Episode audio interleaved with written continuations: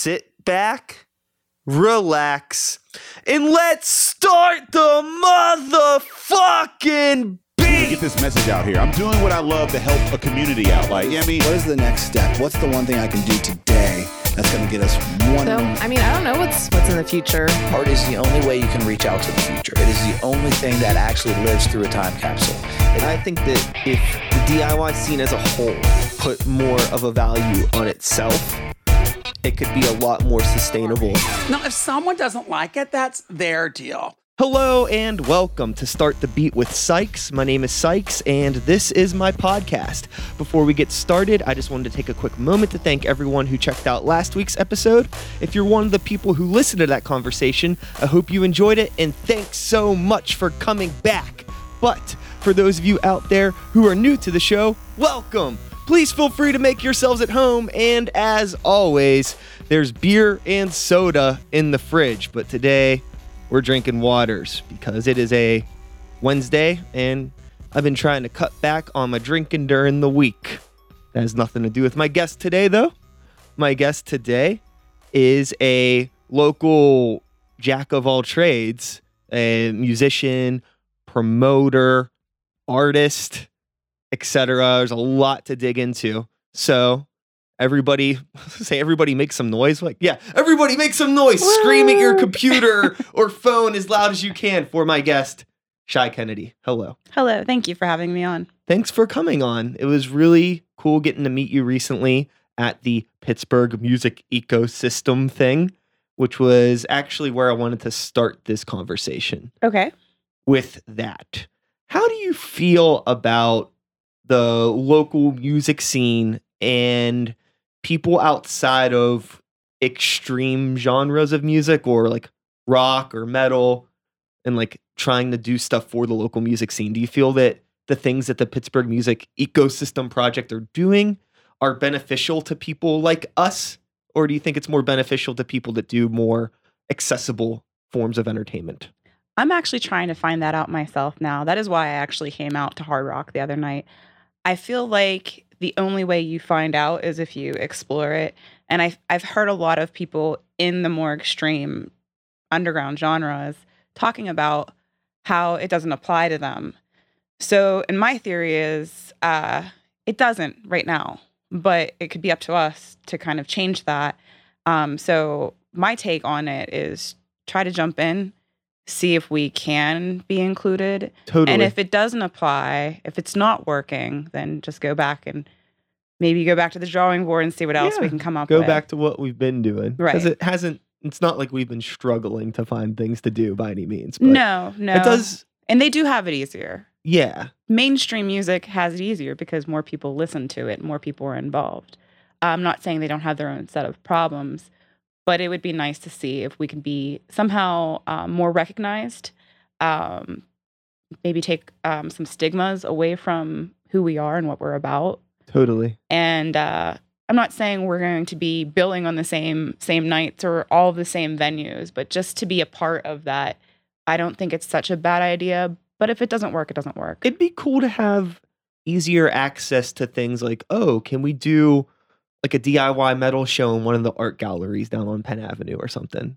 Because Right. there's other people that do stuff like that, but do we have access to that? Eh, it's kind of, it can be complicated. right, and that's why I was interested in like trying to explore the ecosystem and what they're talking about, and maybe uh, see if we get accepted. You know, see if um, some of us can kind of trickle in and make some partnerships, uh, Yeah, I mean- some contacts.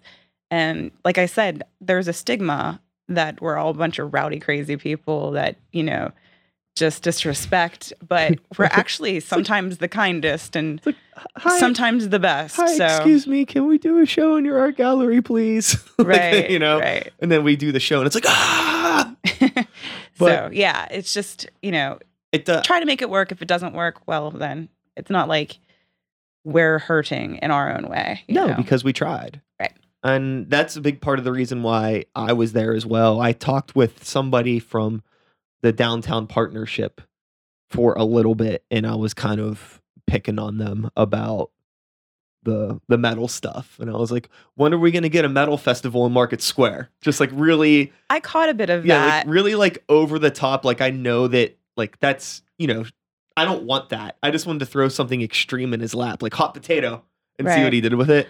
Right. And uh, he was nice, but it just seemed overall he had no interest in talking to me. It also seemed, from the bit that I gathered, it also seemed uh, that he was approaching it from that corporate level, from that Oh, yeah. mentality of, well, it doesn't suit the whole city. Well, there's probably a lot more metalheads that would come into the city, or you know, punks or whatever we're dealing with. um, yeah, that would come into the city that you don't typically come into city because there's nothing offered for them like that in Station Square, say, or in the North Shore somewhere, you know, other than um, the main venues that are working those types of things. totally. So. And I remember with the Pittsburgh Music Ecosystem Project reading that it was started off of a something with a survey off of visitpittsburgh.com and local music being scored kind of low on visitors like surveys for Pittsburgh like they don't get a lot of local music experience when they're in Pittsburgh. It's okay. Well, people come to Pittsburgh and where are they? The North Shore, the Incline, Right.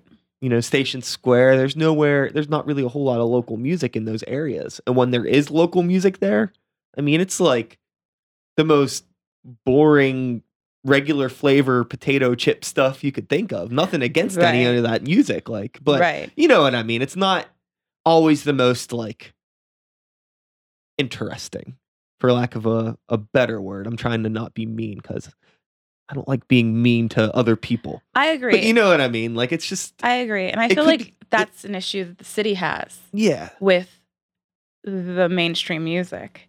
You know, you know damn well as a metalhead when you're going to another city, you're probably going for a show. Yeah. Or if you're there, you're going to see what's out there. You're going to look into it because underground musicians and fans of music, that's what they do. You know. So I think that's and and look, it was by Visit Pittsburgh, right? yeah. Uh, like, yeah. Who's going on visit Pittsburgh? right. So it's it's that's like a tourism Uh-huh. almost of you know that's they're putting out I chatted with um, information to get people to come and visit Pittsburgh. Do you know the guys in silence? I do not. Okay, they they're like a they're local. They do like post punk stuff. But I had I did a show with them a while ago, and it was right after that article had dropped, and we were riffing on about people using Visit Pittsburgh to like learn about the rock room and stuff, and how it's so unlikely, and Right. how disconnected it makes a lot of that stuff seem from a very big chunk of the Pittsburgh music scene because a large chunk of the music scene is guitar music, we'll say, for to put a very simple umbrella over rock, metal, punk, and things like that. Right. But I don't know if their intentions are to help any of us. No, I don't think so. Yeah. I don't But I feel like I mean, over the past few years, I feel like the underground music is becoming really popular and yeah. more people are taking to it. And I feel like whenever I don't know, places like Visit Pittsburgh or the partnership or any of the city eh, like if they're not including everything, then they're cutting out the people like us that are Yeah, visiting they're really other cities. super disconnected. The person that I talked to from the downtown partnership at the ecosystem meeting was telling me that he used to work at the graffiti.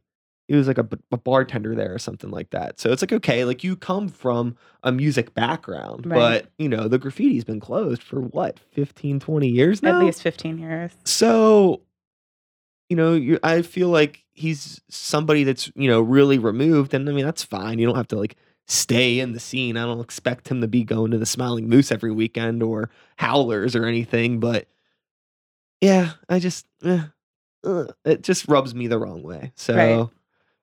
But you had mentioned, you know, the past couple years, things seem to be picking up with local music or people coming out to shows. And I've noticed the same thing too. It seemed in like 2010 to 2013, 14, it was like a really big slump. I don't know if you if you experienced that as well. Maybe it was just Yeah. the music that I was in or the friends that I had, but it seemed like there was really nothing going on in I that mean, time frame. I'm not saying there wasn't anything going on, but it was definitely It didn't feel like it feels now. And I think part of that is um, I'm not going to say the fall, but there were a few venues and a few um, promoting companies that I'm not going to mention names on. Sure. That um, are either not here anymore or are not very in the mix anymore. And they were holding us back, I feel. And I feel like since the fall of those, I mean, people were doing it on their own instead. It's more DIY, and there's poor people in bands that are working like to do it, like yourself and and Yeah. myself. You know, we don't just sit around and hope somebody asks us for a show. Um, we don't pay to play. Mhm. We go out and we make it happen. Yeah. And I think that's important. it's it seems so rare now that I play a show that a promoter asks me to play.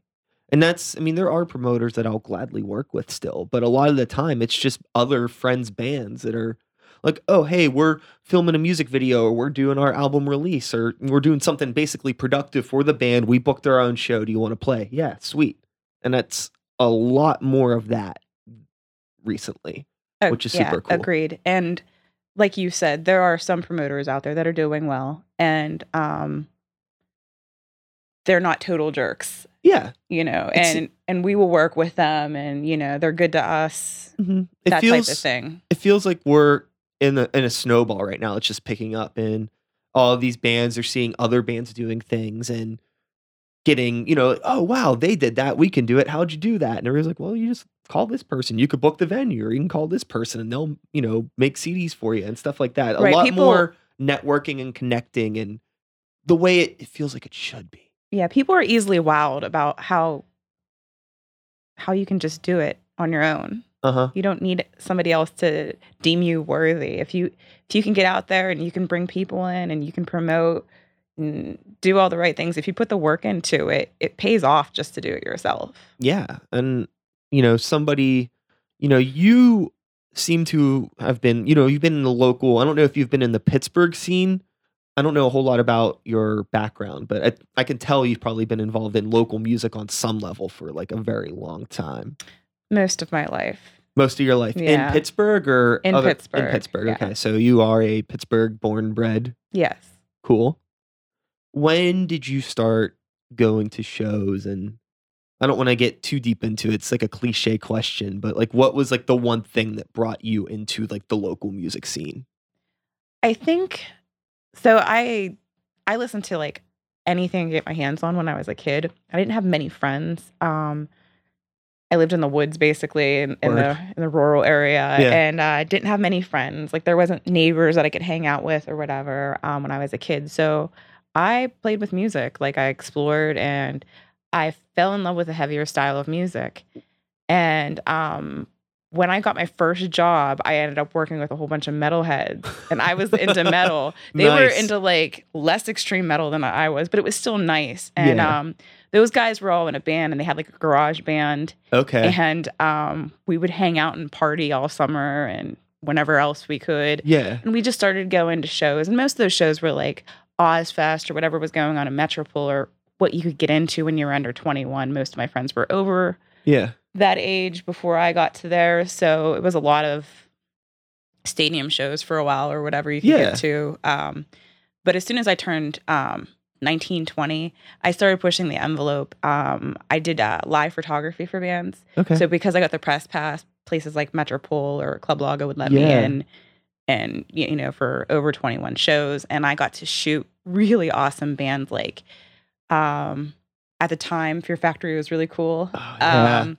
OG Fear Factory. COC, like a whole bunch of Yeah. bands that were like now huge, right? Or you Some- know, people we we love Not to we grew get up with or sidetracked, but sometimes I think about shows that I went to when I was a kid and I wish I could go to them again now and be able to appreciate them a little bit more. right. This is some of the lineups that I saw when I Mhm. was like 12, 13, like nuts. My uncle took me to go see the Cramps and Reverend Horton Heat when I was like 10. That's cool. And I remember being there, but I don't really remember it. And I wish that I could remember that, you know, things like that. I, I was always going to concerts when I was a kid, um, but there was mainstream stuff like Yeah. my parents would I was- allow me to go to and just gonna- take me to or whatever. I was going to ask you about family and musical influence if your parents were into music or anything like that. absolutely not. I had had very little to work with. Yeah. Um, my mom, from her previous marriage, had this huge record collection, and she liked some of this stuff, but there was nobody musical in my family or Okay. really into it. And I mean, I was six years old. I had a Fisher Price. I tell this story all the time. I had the Fisher Price record player. Yeah. And she just gave me all of this stuff. Who would give your six year old vinyl? But like 45s, LP, like just everything. And I would listen to anything like that she had. And I loved it all. It didn't matter. But back Totally. then, there wasn't a lot of crap music either. Yeah. There were different things, and you know, you either liked it Oh, or not, but it was all over the place. I mean, Pat Benatar, Crosby, Stills, Nash, and Young to like Men at Work, whatever, you know, it was just Yeah. like this big mix. She had some cool stuff like Pink Floyd and Led Zeppelin, but this is from her previous husband. So it wasn't like anything in my family. Um, but I just listened to records all day, all that I could. And I always try to like learn instruments. I was never very good at it, but I yeah. I fiddled with a lot of stuff. And uh my first concert was Paula Abdul. Nice. Yes. My second concert was New Kids on the Block. I was like six or seven. Yeah. My parent, my mom was supporting the fact that I loved it. Did she like it? Probably not at all. Uh huh. Um, but she did support that. And then by the time I was 10, I was going to Van Halen shows and stuff like that with my like my sister was 10 years older. So like her boyfriends would take me to shows and stuff. you know what I mean? Like Yeah. it was pretty cool. So I, I did have that ability to be around music. Um, and so I just started, you know, like from my friends jamming out all the time. And I just became not like a scene girl, but like kind of the behind the scene girl. I was interviewing bands. I tried to start my own magazine called Metalheads, very original. Um, Just like straight up metalheads. No funny spelling. No, I hated that stuff. Okay. I hated it. Um, but what you find out when you're 20, is you don't get anybody to help you to do that stuff for free because they're all partying. Yeah. so it ended up me doing a whole bunch of work and it never really panning out. And I feel that, you know, you were probably trying to do this stuff in a time when the technology isn't as accessible as it is now. right, I'm old. I mean, well, no, even like I was No, yeah, there was. you know, we I were was- on dial up. I was 21 10 years ago yeah, we were on dial 11 years ago, right? And even then, it was so hard for me to do the stuff that I'm doing now. Yeah, I learned code. I wrote my own HTML when I was 19, um, just to have my own website. Nobody had their own website back then. I was really trying. I really wanted to make something of it. I feel like something that reminds me of myself that I see in what you're talking about is this. I was an only child. I was into a lot of weird shit. I didn't really have, I had friends in school, but nobody that was into quite what I was into. Mhm. And I always wanted to do art or music or something. And I would just, I, over time, I developed this really diverse palette of skills that I only bothered to learn how to do these things because I wanted to, you know, do something creative. Yes. And I couldn't find anybody else to do it. So it's Yep. like, well, I guess I'm learning Photoshop. I guess I'm learning how to do HTML. I guess I'm learning how to, you know, I'm looking up the dimensions of a CD booklet and buying a like a cutter so I can cut the stuff and make my own CD booklets Right, for yeah. my shitty first bands and things like that I am very similar in that way. and uh, it's cool. It's very, very cool, but it's made me quite a control freak now, and I have a really hard time working with other people. Me too. Yeah. like relinquishing control over anything. Like it's we're trying to like film a music video.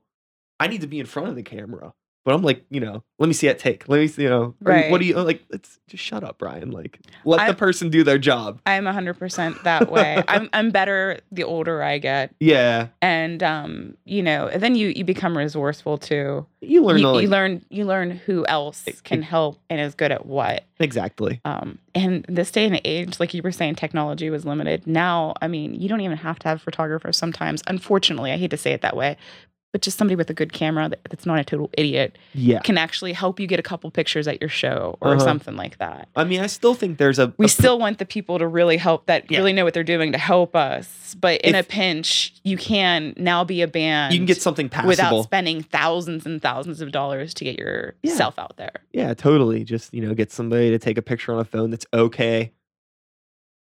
black and white it, pull all the bad color from the phone out, and you got a good photo. Right. So what I'm thinking about now with you growing up surrounded by like a pile of records and being around all this stuff um and then wanting to start a magazine and a website and I know now you know you do like a small label in air quotes I don't know how you you consider it like a label or is it more of like a collective thing or a distribution thing? That's is it, is it a hard question? That that's actually interesting because I've been kind of in limbo with it for a while. I started it out as a noise label. It was very it couldn't have got any more obscure. and this is it's It was it, always so- Black Seed Records yeah. okay It was all it was so obscure. Um, but then when I started working with bands more, when I got so for a while I tried to form bands and I did some things and some projects, but I was never actually never got the actual hey, I have a band and we play out and we do this and we're recording. I never got to that point. Once I did with Whorehound, um, I started Black Seed again. Like I just I made the time and I started working with bands. And so it is growing into something. yeah It's it's Yes. my baby and it's not my priority, but it is when I'm not at work. It's not, you know, it's not something that's going to take over. But I also do the graphic design work under Black Seed Design Mhm. and I've been promoting a lot and I've been um booking. I didn't i never meant to do all of the booking that i'm doing but all the bands that are coming in town they know me now so they ask. So this is kind of an announcement. Black seed is now going to be black seed productions and Okay. everything's going to jump into that and i'm actually going to be doing it all more on a professional cool. more take priority level. Yeah so i'm going to start working on that after you know descendants of crom comes up and i get all of that under my belt that's going to So be another thing I want to talk about, which Right. we will get to. Sorry, I'm mentioning a few No, other things. No, but it's just, super, no, these it's are all, these are all super relative things, and I'm glad we're bringing them up. My thought right now is just about the the arm or the leg of your business plan or whatever we want to call it. I don't want to sound too like a corporate. No, yeah, it's definitely you not going to be anything you know much I mean? different than it is now. Yeah, uh, but the the label side of it, right? We're in a very interesting time to be putting out physical media, but I feel like you probably, like me, I'm just assuming now that we have these similarities. Like you have this itch to put out physical media because you grew up around it, and it just seems like such a part of music. Like, what is an album without the artwork to look at at the same time? Or have your lyric sheets and things to like Right. I'm still very much the person like if I have a record, like I want to sit on the couch and like, you know, at least listen through it once and read everything and look at the art and look at the art while I'm listening to the music and think about how it relates. And if, I don't want to just like put it on Spotify and then like go about my day. right, and if there's two of us in one room, and there's only two of us in one room that feel that way, more people Oh, than They we think definitely do do. feel that way. Do the majority of people now feel that way? No, they want it digital and easy and at their fingertips. I will admit, the only time I buy digital music is when that's all they have to offer. Or if it's like the band only has that to offer and they're trying to get money to get the physical release, then Yeah. I buy both, you know? Um, so I'm not into the digital music. I I do it when I need to, or like say I'm working on a video or whatever, I'll download the music. Yeah, I think but uh it's it's weird. People do want cds to, people do want vinyl and people do want cassettes. Not everybody Oh yeah. but there's i'm doing it at a small um like just small limited runs. And if you need more we'll get more is what we talk talk about with the Uh-huh. bands you know. We talk about an initial set number and then if it does well we'll do more you know if Yeah. you want to keep working with me i'll put more out so and um that's just the attitude right now i don't know if that will change you know I things mean, change It's i'll you be flexible and adaptable but that's how it is now hmm Now, with the promotion side of things, I guess I don't. I'm just at, I'm just kind of curious about like, are you gonna try to branch into different venues or underutilized venues with shows that you're doing? I don't know if you're already like booking shows at set venues. I know we have limited resources here Mhm. in the city, but it could be a good opportunity to do some stuff that's off the grid. I just heard about some venue that's in Turtle Creek now. Did you hear about this place? Um, They're doing all these death metal shows there. shows, yeah. And I'm they like, were doing going those a while ago. Really? And At I don't know if it was the same place or not. I'm actually not sure, but I have seen the Turtle Creek shows popping up. And I'm like, this is cool. I'm glad that like there's something a little bit more like, you know, the kind of like 20 minutes outside the city Mm-hmm. venues where those cuz there was a place in East Pittsburgh, not right by Turtle Creek. It was Giorgio's yes. on Electric Avenue. Is that what I've you're been- thinking of? I've been there, so this is a different place. Yeah, yeah, this is a different place. Giorgio's hasn't they haven't done shows in almost probably like 10 almost 10 years now at this point. That's about how long it's been But- since I've been there. You know, I grew up on that side of town. So when I was, that was my like local music scene thing, like going to see like uh, like a moment in clarity and uh First Day Dead and uh, like other like weird metal like Pittsburgh metal bands from like 15 years ago. That was there. And it was so easy for me to get there because I could like walk there. So it was really cool and i'm glad that there's places like that popping up again because there could be another kid just like me on that side of town that can't get to cattivo or the smiling moose or roboto you know what i mean Right. Um, yeah, that's cool. And I will be branching out to different venues and maybe non venues that might be turning into venues because of this, but they won't be outside of the city just because that's not Yeah. my territory. Totally. It really isn't. Um, so, I mean, physically can't get there at, for a show after work. You just have to like, you know what I mean? Like yeah in time or whatever. Uh-huh. But um, I I am I have talked to different bar owners. Um, I've actually worked with different bar owners, and they're like, "Yeah, just bring a PA system in, and you can have it." And That's so awesome. I just bought a PA system. You know, like every Yeah, girl should have. Uh-huh. Uh, but I just bought a PA system just so I can book wherever I need to. You know, uh, venue willing, or you know, Mhm. restaurant willing, or And bar it's- willing. it's it's good to have your own pa system too i a big issue that i have with some of the local venues and i won't name any names but you we know It sounds bad. the. PAs are bad, and that's that's a lot coming from somebody or a couple people who the majority of their music's just distorted noise, really loud. Anyways, right? if we're if we have issues like, oh, this sounds this Right. doesn't this isn't cutting it. And like for me, like some of the places, they're not really making money from the bands. They're kind of letting you have the place sort of, you know, to play or whatever. Yeah. They don't have a sound person sometimes.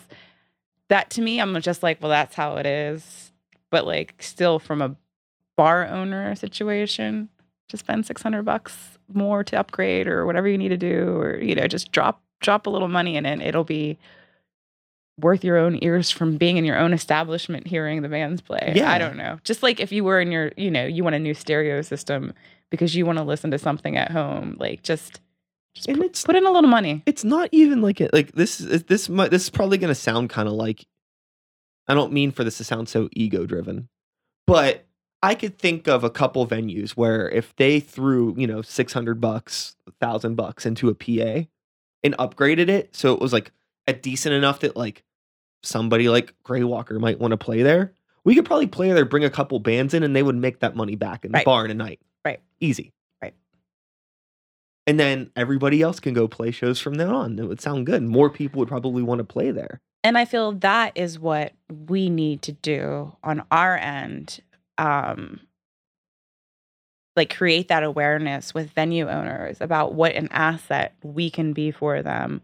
Or if they know it, hey, throw us a bone, throw us a little bit of a bone that you will work in both of our favors. Uh, there needs to be a better partnership between venue and um, band or venue and promoting whoever's whoever's in charge of booking the show or whatever. But there needs uh I think I may have talked to you at the ecosystem about this. There used to be a time where bars paid bands to play. Sure. Yeah. And they they Some booked bars bands still that do. would have a good draw. Not in Pittsburgh, but Not some in bars. Pittsburgh. yeah, you go other places, Yeah. it happens. But they book bands, they know that'll bring a good draw. They make money. We make money. It's perfect. Um, and it's it's not been happening in Pittsburgh. And that should be definitely happening in Pittsburgh. Part of me wonders if why it isn't happening in Pittsburgh is just because the I don't Well, it has to be because a lot, maybe some bar owners just don't value the local talent. And I wonder if maybe that has anything to do with how much of it there is. Like a lot of these bars have shows every night. And a lot of the times there's like the same bands playing there every week. That is And I feel like if over time some of these bar owners are just like, they don't care that much. I don't care this much. Like, I'm going to keep the money. They're going to be here every week regardless. But that is up to them and they can make that change. Don't book the same bands all the time. Don't book bands that don't do well. Yeah. I mean, you have to give bands a start at the beginning, but if you have them two or three times and they don't bring people, then you shouldn't be paying Mhm. them. Um, so things like that. But there needs to be, I think it's up to us to make that awareness uh, with club owners, um, venue owners, whatever, that we are more valuable and how we can be more valuable and how we they can make better decisions. Um, you know, sometimes hire somebody who books at your venue Yeah. and then they have some control over it if you you know if you're not really familiar with it or whatever it could it could benefit not only the bands but the bars too I almost feel like we need to start our own ecosystem thing. maybe we should Yeah. maybe we should. but for like, you know, our kind. i think i think i'm still going to dabble in the other one just to Yeah. see what's going on Yeah, yeah. No, you need to. but I, It's i'm 100% about that keep you was it was it the keep your friends close and your enemies closer. i didn't say they were enemies yeah, no, they're not. It's it's fine. keeping this pc here mm-hmm. So outside of you mentioned this briefly, but you play in a band, i do Whorehound. yes Let's dig into that. We haven't really talked about that too much. okay Tell me about the band. I haven't had an opportunity to see you play, but I've seen your name a whole bunch on a whole lot of flyers, and we have a good chunk of mutual friends and things like that. So that would be my tenacity so sorry not sorry Yeah. yeah, no, So- it's good. Um, Whorehound is uh, a band that came together about three and a half years ago. Uh, group of people got together mainly through Craigslist, mainly strangers. Uh, the two guys that started it, uh, Brendan Parrish and Mike Altapedi, were both in a band called Parish um, prior to. It kind of fell apart or whatever, and they wanted to start something again. They put a Craigslist ad out, got a few people, uh, started. They wrote like three songs, and then they were looking for a vocalist. Um, that's when I came in. Um, I auditioned. They offered me the position like the next day or so. We had a beer the next day or so, and uh, since then, it's just me and Brennan from the original lineup.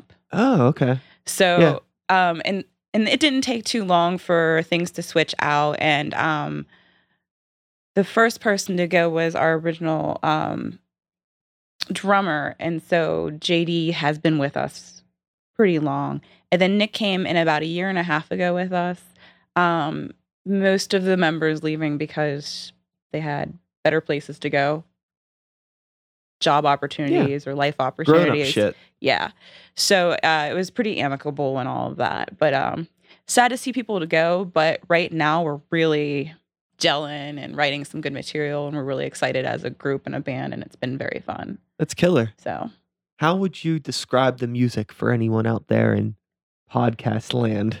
Um someone who's listening to this podcast i wouldn't be afraid to throw the words like doom sludge heavy psych into it Yeah. um if i was talking to somebody at work i would say something like black sabbath only like modern and heavy or i don't know you know Uh-huh. just because No. people are always like what are you doing you know and they're just like doom metal and they're like what the hell is that I get that problem a lot when people are like asking me about Grey Walker. And Yeah. you know, it's like the most mainstream I could get. I'm like, like I don't know, like Lamb of God maybe. And they're like, what?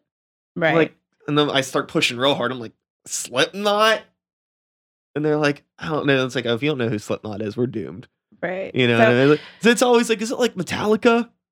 Sometimes so, like, is it like Pantera? I'm like, no, nobody's like Pantera. There's Yeah. only one Pantera. Well there are people trying to Yeah, but, yeah. but uh not quite hitting the mark yeah. Um, but yeah, why sound like anyone else? But you just you kind of do have to dumb it down for some people. Um, the last album our second album we just uh, finished. We're actually negotiating a contract now, and that's going to be our next news. Um, so that should be released end of year, like end of November, early Super cool. December. We're really excited about it because uh, the four of us cohesively wrote everything on it. So right, like uh, JD, our drummer, and Nick. JD like has played on all of the songs on the first record, but he wasn't a part of all the writing. Yeah. and Nick came in and performed on. We did like we re-released the original one with a cover on it, so he played on that okay. and like but like this was this is now us this Mhm. is who we are and it's heavy and it's good and we're, we're really Awesome. we're really happy with it so uh it's just like we can't wait for it to come yeah, out that was honestly exactly what happened with Grey Walker with the first album that we put out in 2015. Uh, the guitar players and the drum, like they kind of had a large chunk of it already written, and then like me and the bass player kind of came in last minute and tweaked some things around. But you know, like a large most of the skeleton of all of the album was already there. Mhm. But you know, now with the album we put out in July, that was actually like, oh, like the five of us all together from start to finish, all yeah critiquing special all of the songs. it's special because by by the time our first record came out not everybody was with us still you Mhm. know Yeah. so this is this is our first like yeah this is us and step aside Super fun. So with being, you know, in a band getting ready to release an album, are you excited about all of the marketing and social media and branding and you know, being a band in 2018 or, you know, be closer to 19 whenever the album comes out. you mean being exhausted? Uh-huh. yes. I love it. I live for it. Fortunately for somebody like you, you have a lot of you kind of adapted things that will help you in this moving forward, like graphic design and web things and stuff like that. Yeah, So I do a lot You of have a our, knack for it. I do a lot of our grunt work, and Yeah. um, the guys are happy with it, so I'll keep doing it. It saves us money. I'm sure that makes them like it a little bit more. yeah. They like our logo or our layout design a little bit more, or you know whatever stuff I write about us for a PR. I do have PR help now. Um, we use uh, Riff. Uh, I'm sorry, Metal Media. Uh, a friend of mine is located in New York, and she's now helping, and she's wonderful and That's making awesome. my life a lot easier. That's one thing that I've been really interested in pursuing is like a like a PR management sort of like eh, help us out. Like what are we doing wrong? right. because there's only so much you could do yourself is i'll be a control freak till i die but i'm smart enough to realize that like the more stuff i try to do the less time i'm spending on each of those things Right. There's that. I mean, there's only so much time in a yeah day. But at, from a PR perspective, um, it's kind of like, do you ever try to write your own resume and suck at it, and you know you're better than what you just wrote? yeah It's nice to have somebody else write it for you from Uh-huh. an outside perspective, and uh, you don't get bogged down into what you thought last year of yourself or anything like that because it's fresh ears, fresh eyes. Someone being way more um, observing what's going on now and just that type of thing. Obje- objective, like more objective than you would be for yourself. and i think it helps too if you're working with somebody who has their eyes on we'll say like the scene as a whole and what other bands are doing and what's Right, trending and what you know what's working in terms of business right. But whenever I'm in my creative bubble, I'm not paying a whole lot of attention to what other people are doing. I'm just thinking about what I'm doing. And you know, being an artist, you think your baby's the most beautiful baby, but sometimes it's not always the most beautiful baby. Right. And you need somebody to be like, hey, you know what? Like, baby's kind of ugly. We gotta, we gotta get a, you know, we gotta change the shirt on it, clean it up. You know, has right. has doo doo on its arm. Let's wipe it off. Right. Yeah, that's uh we've we've only been working with like having PR for a little while. Uh, yeah, Like actually somebody pushing our stuff out and it's just it's been a lot easier on me and I definitely recommend if you can find someone who's good. I'm starting to look around. I want to find somebody that I would like, recommend that For, I wanna find for you or any band that, that- takes themselves seriously. Totally, totally. I'm looking into it. It's just a matter of finding somebody that actually is interested in what we're doing Mhm. but can still like critique. I don't want somebody that just thinks what everything that we're doing is awesome. It's like no, there there's something we're doing something wrong. you do have to do You your got- research got- and yeah. make sure you get somebody that's And know, somebody I can get along with too. Like Right. and someone that's going to work with your budget. I mean, Yeah,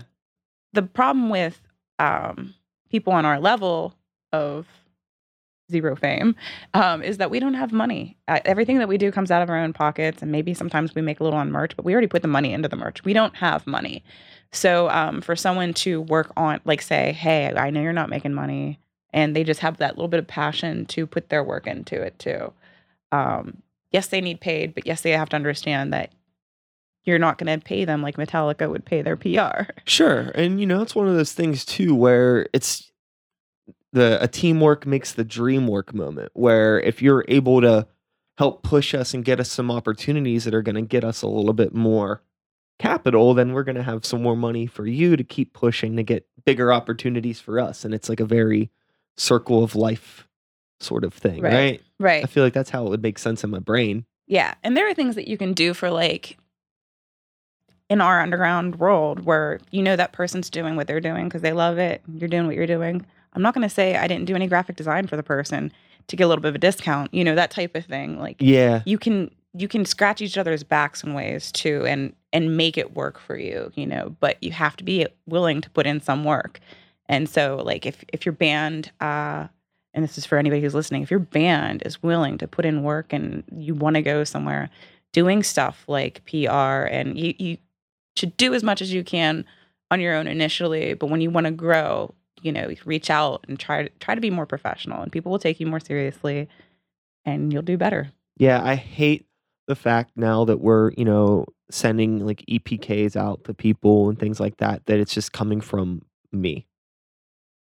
You know, I try to do a personal twist and you know, write a good letter like, hey, you know, I play in this band. We, you know, these are things, but it's co- still coming from me. It's coming from the band. It's not coming from like somebody fancy, my our fancy PR person. They right. can like and it's not just fancy, it's kind of hey, somebody else cares to Yeah. pushing this out for you. mhm. Whether you're paying them or not, they're not going to do to it's going to, you know, deteriorate what their business looks like. They're not going to put out something they're not going to work with bands. Well, the good ones won't work with bands that they don't actually enjoy the music because they want to write and represent what they like to. yeah. So, so you have that on your side. Hey, this band's not total shit. Mm-hmm. check them out versus hey look at my band you know please pick me. We're really good i promise. How many times have you sent something to someone do you think that they actually even read it or Well, listened to it? I And always it's it's a tough world out there. Totally. Totally because they're getting so many emails a day probably and Mhm. what's so special about me? I get emails all the time because of the podcast from bands coming through on tour that are asking for show coverage they just don't get that that's what i do. I don't know how these people got my information or the like hey check out this album for review and blah. it's like oh, that's not what i do. But apparently my name's on a list or two somewhere. Right. So i'm getting these emails all the time and i'm just yeah it's you know, not I, fun. I I look. I'm just like, it's not I don't fun. have time it's, for this right now. it's exhausting. Yeah. So I can't even imagine what it's like for somebody that actually advertises themselves as a uh an album reviewer or a late, you know, Right. what they're getting. Right. I get a ton of stuff and it's just it's disheartening how many people don't even look into who you are before they're trying to get you to put their stuff out. I have um hip hop artists Oh, that happens all the time. reaching out to me and they're like, "Hey, we heard all about this and we know that like we're a good fit." And I'm just like, "Did you read the like anything about the label?" yeah. And I'm not saying your hip hop's not good, but I'm not putting it out. I'm not going to listen to it. I'm actually angry at your email Yeah. for you not taking the time. I I mean, I work at Get Hip Records and I manage a lot of the email accounts there. So constantly we get a lot of like hip Just hop artists. People not researching before they submit. Yeah, totally. And that's not cool. well, not really cool. it's you know it's funny they have the initiative they understand that like okay i'm just gonna go i'm gonna send you know 200 emails out but instead of doing the research you know whatever i'll just spam it out That's what it becomes. It becomes spam. and then And then- hopefully somebody gets back. and then you to me. just spammed your project. That's not yeah, cool. like how much do you really care about it? right. Yeah. You know, with us, you know, we had like a very short list of people that we sent the album to before we put it out. Like, you know, these are people like this album's done like months before we released the album. You know, we had the whole album done, three music videos shot, like all this stuff ready to go, like in a kit that we sent to people and like we're like, hey, like here's this thing with a bow tied on it. And like we almost signed one deal that we decided not to. Ultimately, we decided that we were better off on our own. hmm Um, moving forward, I hope that we can do something with somebody else. I would love to be able to work with somebody on something and have them take care of some of that stuff. But you know, not in a lazy way, just in like a partnership way. right. But uh, the point I'm getting at is we were we had a very short list that we had sent the stuff to. We were never like, let's just email fucking everybody and Right. see what happens. It didn't. I never. e, That never even came across my mind once. It's just like Right. these are like oh like what bands do we like what are bands that we sound like what are those labels That's, and that's what you're supposed to Yeah. do. And then, you know, maybe reach up a little bit sometimes to like pick a, who you would like to be like.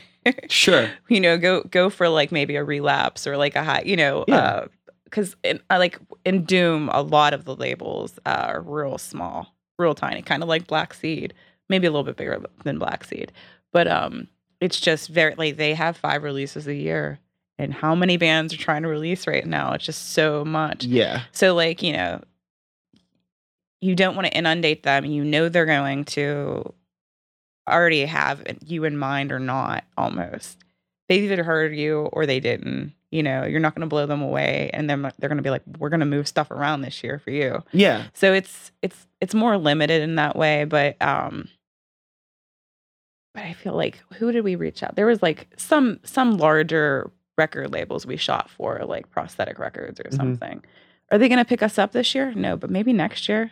You never, never know. But you do that a little bit. totally Maybe they'll listen to it and then they hear the The next one and they're like, well, "Ah." that's the idea you know for Yeah. me it was like hey like not asking you guys to put this out like we're we're releasing this in a few months just want to let you know like hey we did this on our own this is what we're capable of by ourselves imagine if we teamed up Well, that's what we when we did um our debut, I released it on Black Seed.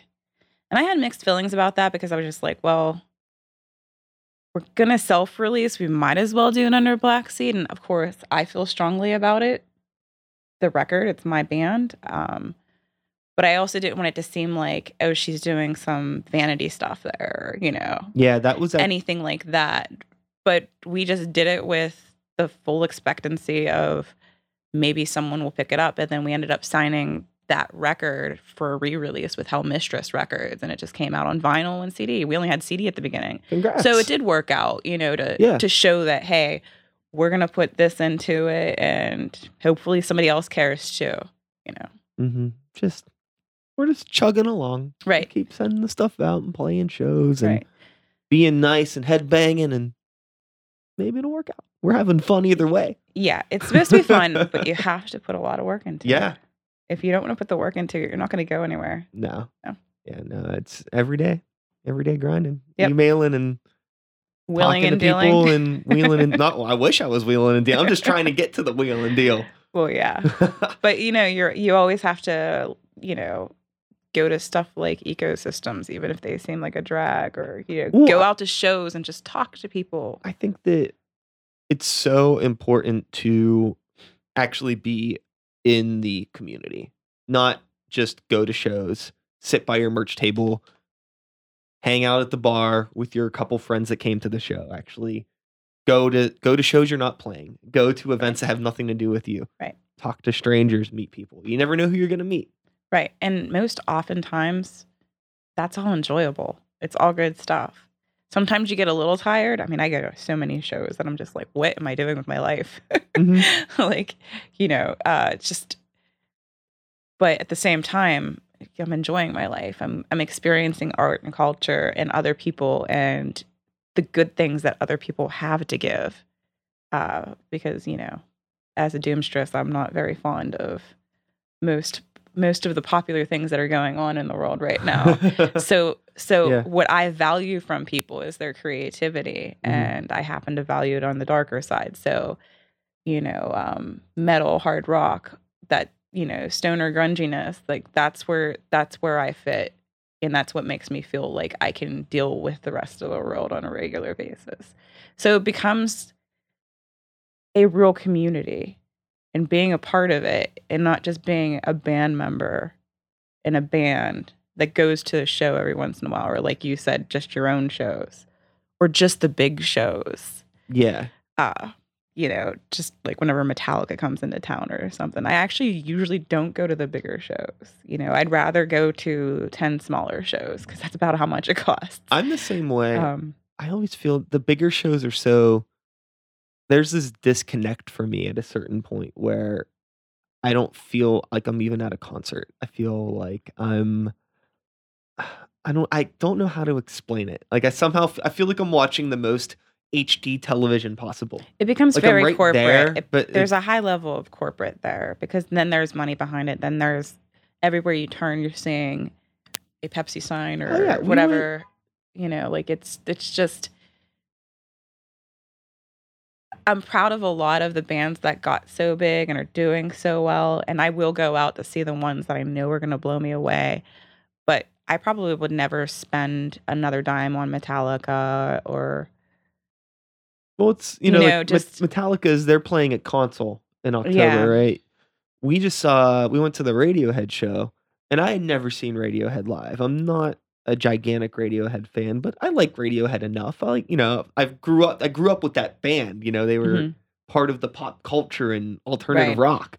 Like I should see them once. They're playing ten minutes from my house. Let's go. So went to the show and our seats weren't very good, which was one thing. And then, you know, it's just like I'm in this huge thing. Radiohead's music, it's kind of quiet. Like it's this should be a very intimate experience. But I'm sitting in a stadium with however many thousands of people. All I could smell is like nacho cheese and French fries. and it's it's like I'm sitting down in this seat and like I have fries. And I'm just like, what what is this? Right. It just didn't feel like right. right it's it's more of like a you're observing an event than being a part of it Uh-huh. like if you would be on a floor Oh yeah, I'm sure it was at a, a much venue you different know? experience for anybody that was on the floor. Right I feel that that was the first time I'd ever been in Consol Energy Center. And if I ever find myself there again for a concert, I will it will need to be somebody good enough that I would actually splurge for the floor seats because I feel like that's the only way to see a band in a venue like that is to at least still just like get up in the shit instead of being sitting down on the in the bleachers or whatever. Yeah, it's a just- little Too weird. disconnected. And at that point you really are watching it on the screen i mean yeah you have the music there or whatever Yeah, just- but with all the people like you said all the people it's just distracting Yeah, it's too weird. Too weird. So, shows. We got one more big topic that we need to dive into before we pull the plug on this episode. There's a big show coming up, or big shows. are you talking about the descendants of crom You darn by tootin'. chance Yes. 2018 version Uh huh. yeah Let's dig into that. super excited about that um Now, this is a, this year it is a multi day music festival, correct? yes Two days with a pre show? yeah 2.5 Okay, two and a, yeah, Yeah. two point five days, and that is happening what like late September. The end of September. Yeah. Um, I just say the last weekend of September, Okay. just so it's easier for people to remember. But it's uh, the pre-gala will be at Howlers um, in Bloomfield. It's uh, Thursday, September 27th, and uh, we have five bands playing that night. Um, and then the Saturday or Friday and Saturday will be at Cattivo down in Lawrenceville, and that will be from 4 p.m. to the end of the night. Um, we have both stages going. No one's playing at the same time. It's a lot. Both stages, both days. hmm Woo! There's gonna from the pre gala to the end of Saturday night. I have 37 bands playing. So uh, it's a lot of work. Uh, for the attendants, you will get a lot of exercise because uh, the stages are upstairs and downstairs. So it's upstairs, downstairs, upstairs, downstairs. Yeah. um, but it worked out perfectly last year. We had it one day last year um, on a Saturday at Cattivo, and it worked out perfectly. So hoping it works out perfectly again. Yeah. I think it'll probably be pretty good. Are you like the sole promoter of this festival in terms of like managing all of the bands that are playing Dude, and everything? Yes. Yes. I do everything. Um, reaching out to the bands, booking You don't them. have a little It's little com- team of people. it's p- completely curated by myself. Every once in a while, I have someone mention, like, hey, why don't you try this person? I'm like, oh, that's a good idea. Usually it's, hey, why don't you try this person? I'm like, no. Um, So the fun part about this is it's like more like a shy fest because I absolutely have to approve of every band that's playing. I have to really like them or totally love them. Um, so for me, it's it's heaven yeah. uh, once we get to the day and that everything's running smoothly, it'll be heaven for me. Uh, last year, um, I said this to a lot of people, and um, I completely meant it. It was the best day of my life. At the end, I cried because it was just so beautiful to have all of those great bands that I love. Yeah, and all those people in the same room. Right. But the idea of uh, Descendants of Crom came to me years ago. Um, it didn't have that name or anything, but the idea was why don't why isn't there a Pittsburgh Music Festival, including a lot of the locals and a lot of the regionals at an underground level? And um, for a while, it was just like, why isn't there? And then once I started doing booking and everything, I thought, it's up to you. Do it Yeah. you want it, do it. And uh, you expect somebody else to do all the work, well, just do it yourself. So that's what I did. Um, I did have a couple hands on for stage managers uh, last year and um, a couple people to help me with merch and the door and whatnot. Um, a couple people helping me like flyer, but all the controls are kind of like what you were saying about yourself. That's behind me. Um, and I probably will keep it that way, but I'm starting to entrust more people to help me. So this year we have more help hands on. Um, I have someone Yeah. helping like meet people at the door, the bands at the door, and showing them where to go and yeah, stuff that like that. That's crucial. Yeah, so it's it's growing, and a lot of people want to be a part of it. So the hardworking people that want to be a part of it, I of course want them to be a part of it because the whole idea about this was to have more community in Pittsburgh. So it's working. Totally. Well, one last thing that I want to end the conversation on is, and we had talked about this briefly at the ecosystem meeting, but you know, we're talking about this festival and you know, bringing community together and things like that. And I think that I had brought up to you like the segregation in the local metal scene Yes. and that's been a thing that we've been trying to really like break down those barriers and trying to play with as many different bands as we can and not even necessarily just playing with them like going out to shows and just meeting people from Mhm. these different little pockets of the metal scenes it's like hey you know if we were in high school we probably all would have sat at the same lunch table right. so I don't know why it's like a it's- thing now that we have like this weird animosity. Like we don't have it, but I could feel it around some people. No, it's definitely out there. And you'd be surprised that, no, you're not going to love everything that's out there. You'll be surprised how many people are doing some really cool and good stuff. Um, and there's some bands that come and go right quick, but there are bands that like stand the test of time. And it's because people keep going to see them and whatnot, but it's always that same group. I feel like if we do a better job at expanding and just supporting everybody, that we'll all do better ourselves. It's just an investment. Um, and it's a, a creative investment and it just helps you gauge better what you're doing right, what you're doing wrong. Um, just getting ideas and just meeting people that you never knew that were there. So Totally. So wrapping this whole thing up here, do you have any social media things that you would like to tell people to check out? You have the Black Seed Records slash promotions or productions. I don't know what you're gonna right what's now, gonna what's gonna be right the now name. we'll just stick with um, Black Seed. I guess Uh, if I was plugging anything, it would be check out my band Whorehound. uh, we are playing. well, I don't know when this is airing. It'll be in like a week or two. Okay, we'll be past that. We will be playing at Des- we'll be playing at Descendants of Crom this year uh, on a Friday, but you should really just come for the whole time. Um, but we are around. Check us out. Um, we'd love to hear from you. We'd love if you like what we're doing to come up and talk to us. Um, check out Black Seed Records if you're into like the heavier, sludgier, sometimes stonier, sometimes doomier stuff. Check that out. Um, I have a lot of Pittsburgh and not far, like regional um, artists on that that I bring in. And if you could go to Black Seed Records Facebook and just check out the events there, I've always got some cool people coming in out of town. Always great bands, at least by my taste. Uh, Yeah. The Shy approved.